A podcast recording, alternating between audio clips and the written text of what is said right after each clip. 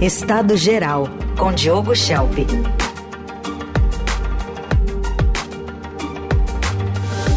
Momento de falar de política nacional e internacional. Diogo com a gente aqui já na sua segunda semana na Eldorado. Diogo, bom dia, bem-vindo. Bom dia, Heisen. Bom dia, Carol. Bom dia. Bom, vamos começar com o fim de semana. No sábado, o vice-presidente da República, Geraldo Alckmin, esteve em São Paulo numa, num evento na Assembleia Legislativa e lá praticamente lançou ali a candidatura da deputada Tabata Amaral à Prefeitura de São Paulo, dizendo que ela é a mudança, sendo que o presidente Lula aparentemente apoia Guilherme Boulos, né? Fim 2024 já chegou. Pois é, né, Heisen? Olha, é, havia uma expectativa muito grande no meio político. Nas últimas semanas, eu vinha falando com estrategistas de alguns dos principais candidatos à prefeitura aí de São Paulo, e havia essa expectativa em relação a qual, em qual medida né, Alckmin e também Márcio França, o ministro Márcio França, iam entrar na campanha da Tabata Amaral. É, a avaliação que se fazia é que o aval dos dois marcaria uma virada de jogo, que tornaria essa campanha real. É, e o evento desse fim de semana mostrou a sinalização do apoio desses dois pesos pesados, o Alckmin e França. O Alckmin, que é vice-presidente, foi governador quatro vezes. O França, ministro da micro e pequena empresa, também foi governador e tem uma influência muito grande sobre o partido. Ele se engajar na campanha da Tabata é a diferença entre ter ou não a máquina do partido trabalhando verdadeiramente a favor dela. E é claro, né, o Lula apoia a candidatura de Boulos do PSOL, havia um acordo para esse apoio, inclusive é, um, uma situação rara em que o PT não tem um candidato próprio na prefeitura de São Paulo, na prefeitura de São Paulo, e não há nada em que impeça o Alckmin, que é do PSD, PSB, de estar num palanque diferente de Lula no primeiro turno em São Paulo. Mas é claro que isso vai causar alguma estranheza, né? Para quem estiver vendo, por exemplo, na propaganda eleitoral, na TV, a imagem de Alckmin apoiando Tabata, Lula apoiando Boulos, a notícia é ruim especialmente para o Boulos, não é? de ter essa divisão. É, agora, é interessante, viu, porque a Tabata, apesar dela estar em terceiro nas pesquisas, ela tem já de largada 11% das intenções de voto sem ter feito praticamente nada. Né? E, e os estrategistas olham para isso com bastante preocupação, os estrategistas, principalmente é, dos dois líderes aí da pesquisa porque ela esteve ainda um pouco longe dos holofotes, diferente de Bolos, né, que já foi candidato à prefeitura de São Paulo, por exemplo, chegou ao segundo turno, e diferente de Ricardo Nunes, que obviamente que é prefeito da cidade, tem toda a máquina pública para alavancar a presença dele na mídia e no debate. E é, a Tabata, além de ter esses 11%, ela tem um dado muito importante, interessante de, de conhecimento do leitorado. Né? 13% dos eleitores dizem conhecer ela muito bem.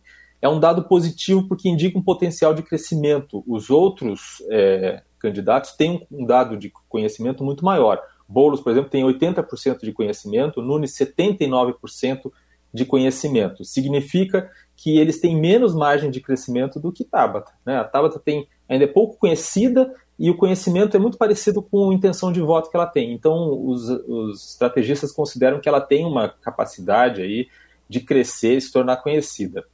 A candidatura do Boulos tem o desafio de vencer é, a resistência de um eleitorado mais de centro, né? e Nunes está explorando essa resistência. Ele tem chamado Boulos de amigo do Hamas, por exemplo, aquele grupo terrorista palestino. Por quê? Porque há um apoio histórico aí de parte da esquerda psolista, do PSOL, partido do Boulos, ao grupo palestino.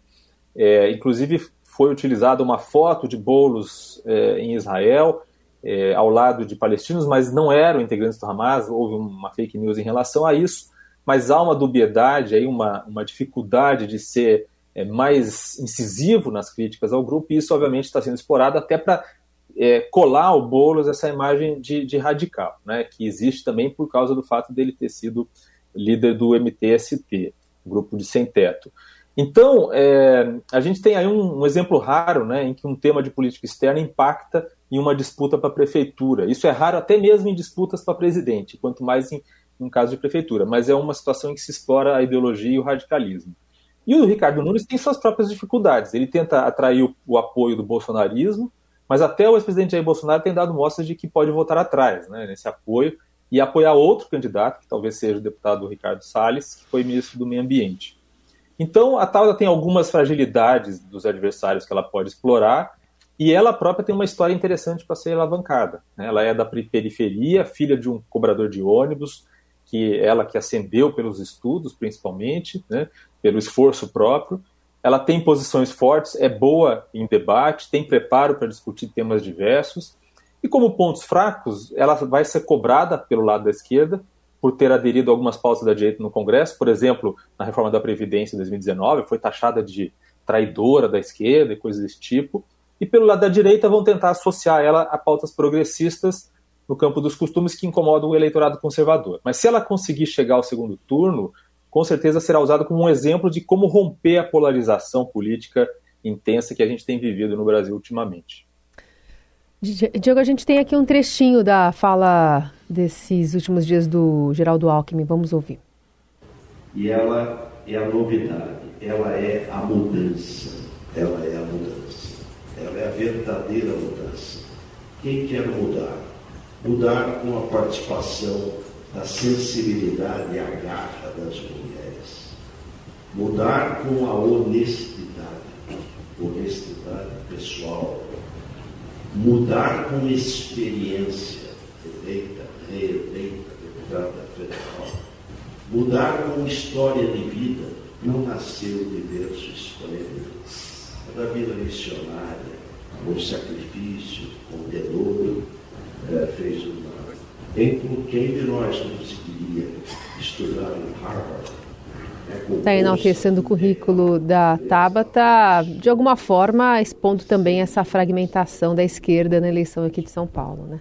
Exatamente. A Tabata ela tem aí o desafio justamente de conseguir atrair o voto da centro-esquerda, não é? a esquerda que é, certamente não quer ir para o lado do Ricardo Nunes, não quer ter Ricardo Nunes mais uma, por mais um mandato, não quer é, alguém que tenha o apoio, por exemplo, do governador Tarcísio de Freitas, do campo bolsonarista, mas que também é, não se sente confortável com Boulos por, por algum motivo, né? justamente porque Boulos ainda tem essa dificuldade de se desvencilhar de uma imagem de radicalismo, algo que ele vem aí trabalhando já há algum tempo.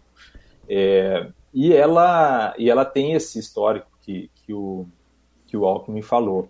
Mas ela vai, vai enfrentar muita dificuldade também, não é? Porque ela muitas vezes é acusada de ambos os lados do espectro político, e aí tem essa questão da dificuldade de romper a polarização, acusada de ser em cima do muro. Uhum. Né? Quando você fala em ponderação política, em moderação, é, Quase um crime, né? Do, é, exatamente. Para uma boa parte do eleitorado, isso demonstra, enfim, algum tipo de defeito, né? Quando, quando poderia ser visto como uma qualidade. Mas é, existe até uma charge né, da, da Tabata em cima do muro. É, por exemplo, a questão do aborto, né, ela, ela foi criticada muito pela esquerda por ter assumido uma posição de considerar que a lei atual contempla o que é necessário. Então, é, como, ela se define como feminista, isso é criticado é, com bastante intensidade pela esquerda. Então, enfim, ela tem de fato esse, esse desafio de romper essa polarização e, claro, é, de se tornar mais conhecida. Isso vai ser difícil, inclusive, pelo fato de que Ricardo Nunes tem a máquina né, da prefeitura e, e Boulos já é bem mais conhecido e tem aí também por trás, óbvio, a, o apoio do PT para sua candidatura. Uhum. Shelp, a gente está vendo notícias agora de manhã de tanques de guerra que estariam se aproximando ali da cidade de Gaza mesmo, maior, mais populosa do território da faixa de Gaza. E queria te ouvir sobre essa, essa guerra de retórica e a guerra que está matando milhares de pessoas. Quem está vencendo até agora? Claro que é, é muito difícil dizer isso, né? depois de a guerra ainda está em pleno vapor, não é, Carol?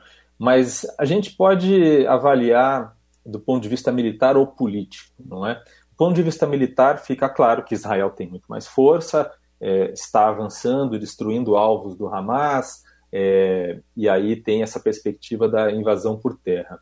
Mas do, do lado político, é difícil vislumbrar como Israel pode é, vencer essa guerra. Por quê? Porque o Hamas tinha um objetivo político claro, né, que era justamente atrair Israel para uma guerra, uma guerra em que Israel se veria na posição de, para conseguir derrotar o Hamas militarmente, é, fazer uma terra arrasada na faixa de Gaza, e isso levaria a muitas mortes de, de civis palestinos, como está acontecendo agora. Né? Então, isso leva Israel a ser cobrado corretamente pela comunidade internacional para que respeite as leis da guerra, a Convenção de Genebra, para que respeite a população civil. Só que, pela própria característica do terreno, pela própria característica do inimigo, que é, se infiltra e, e, coloca, inclusive, suas bases de lançamento de foguetes em meio à população civil, é, isso acaba sendo praticamente impossível de realizar. Então, Hamas está obtendo seu, a sua vitória política, por enquanto, nesse sentido. Conseguiu isolar Israel, por exemplo, é, em, em, relação à questão diplomática. Né? A gente viu a aprovação na Assembleia Geral, na Assembleia da ONU, uma resolução que não tem efeito prático, mas que é simbólica contra Israel. E a gente vê, por exemplo, Israel tendo que reagir é, de uma forma muito forte a esse isolamento, chegando a acusar aqueles países que votaram pela resolução de serem nazistas, né? Então, isso cria uma situação que é muito positiva do ponto de vista do Hamas. É o que Hamas queria né, infelizmente. E, é, e, e para Israel fica a sensação é, que, de que não existe uma estratégia é, política de longo prazo. Né? Depois que entrar em Gaza para conseguir derrotar militarmente o Hamas, o que vai fazer? Vai transferir o poder para outro grupo? Vai permanecer é, ocupando a faixa de Gaza com todo o, o, impacto que isso vai ter, inclusive para as forças é, de defesa de Israel. Quer dizer, é uma situação bastante difícil. É difícil vislumbrar como Israel pode vencer essa guerra no longo prazo. Muito bem, guerra que vai avançando então no, no fronte agora terrestre também. E o Diogo Schelp também está de olho nessa guerra, fala dela quase que diariamente, quase que dia sim, dia não, porque eu, aqui na Eldorado, segundas, quartas e sextas.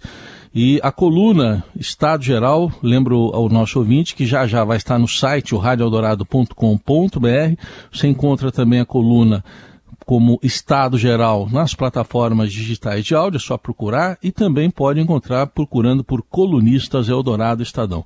Diogo, muito obrigado, até quarta. Até mais.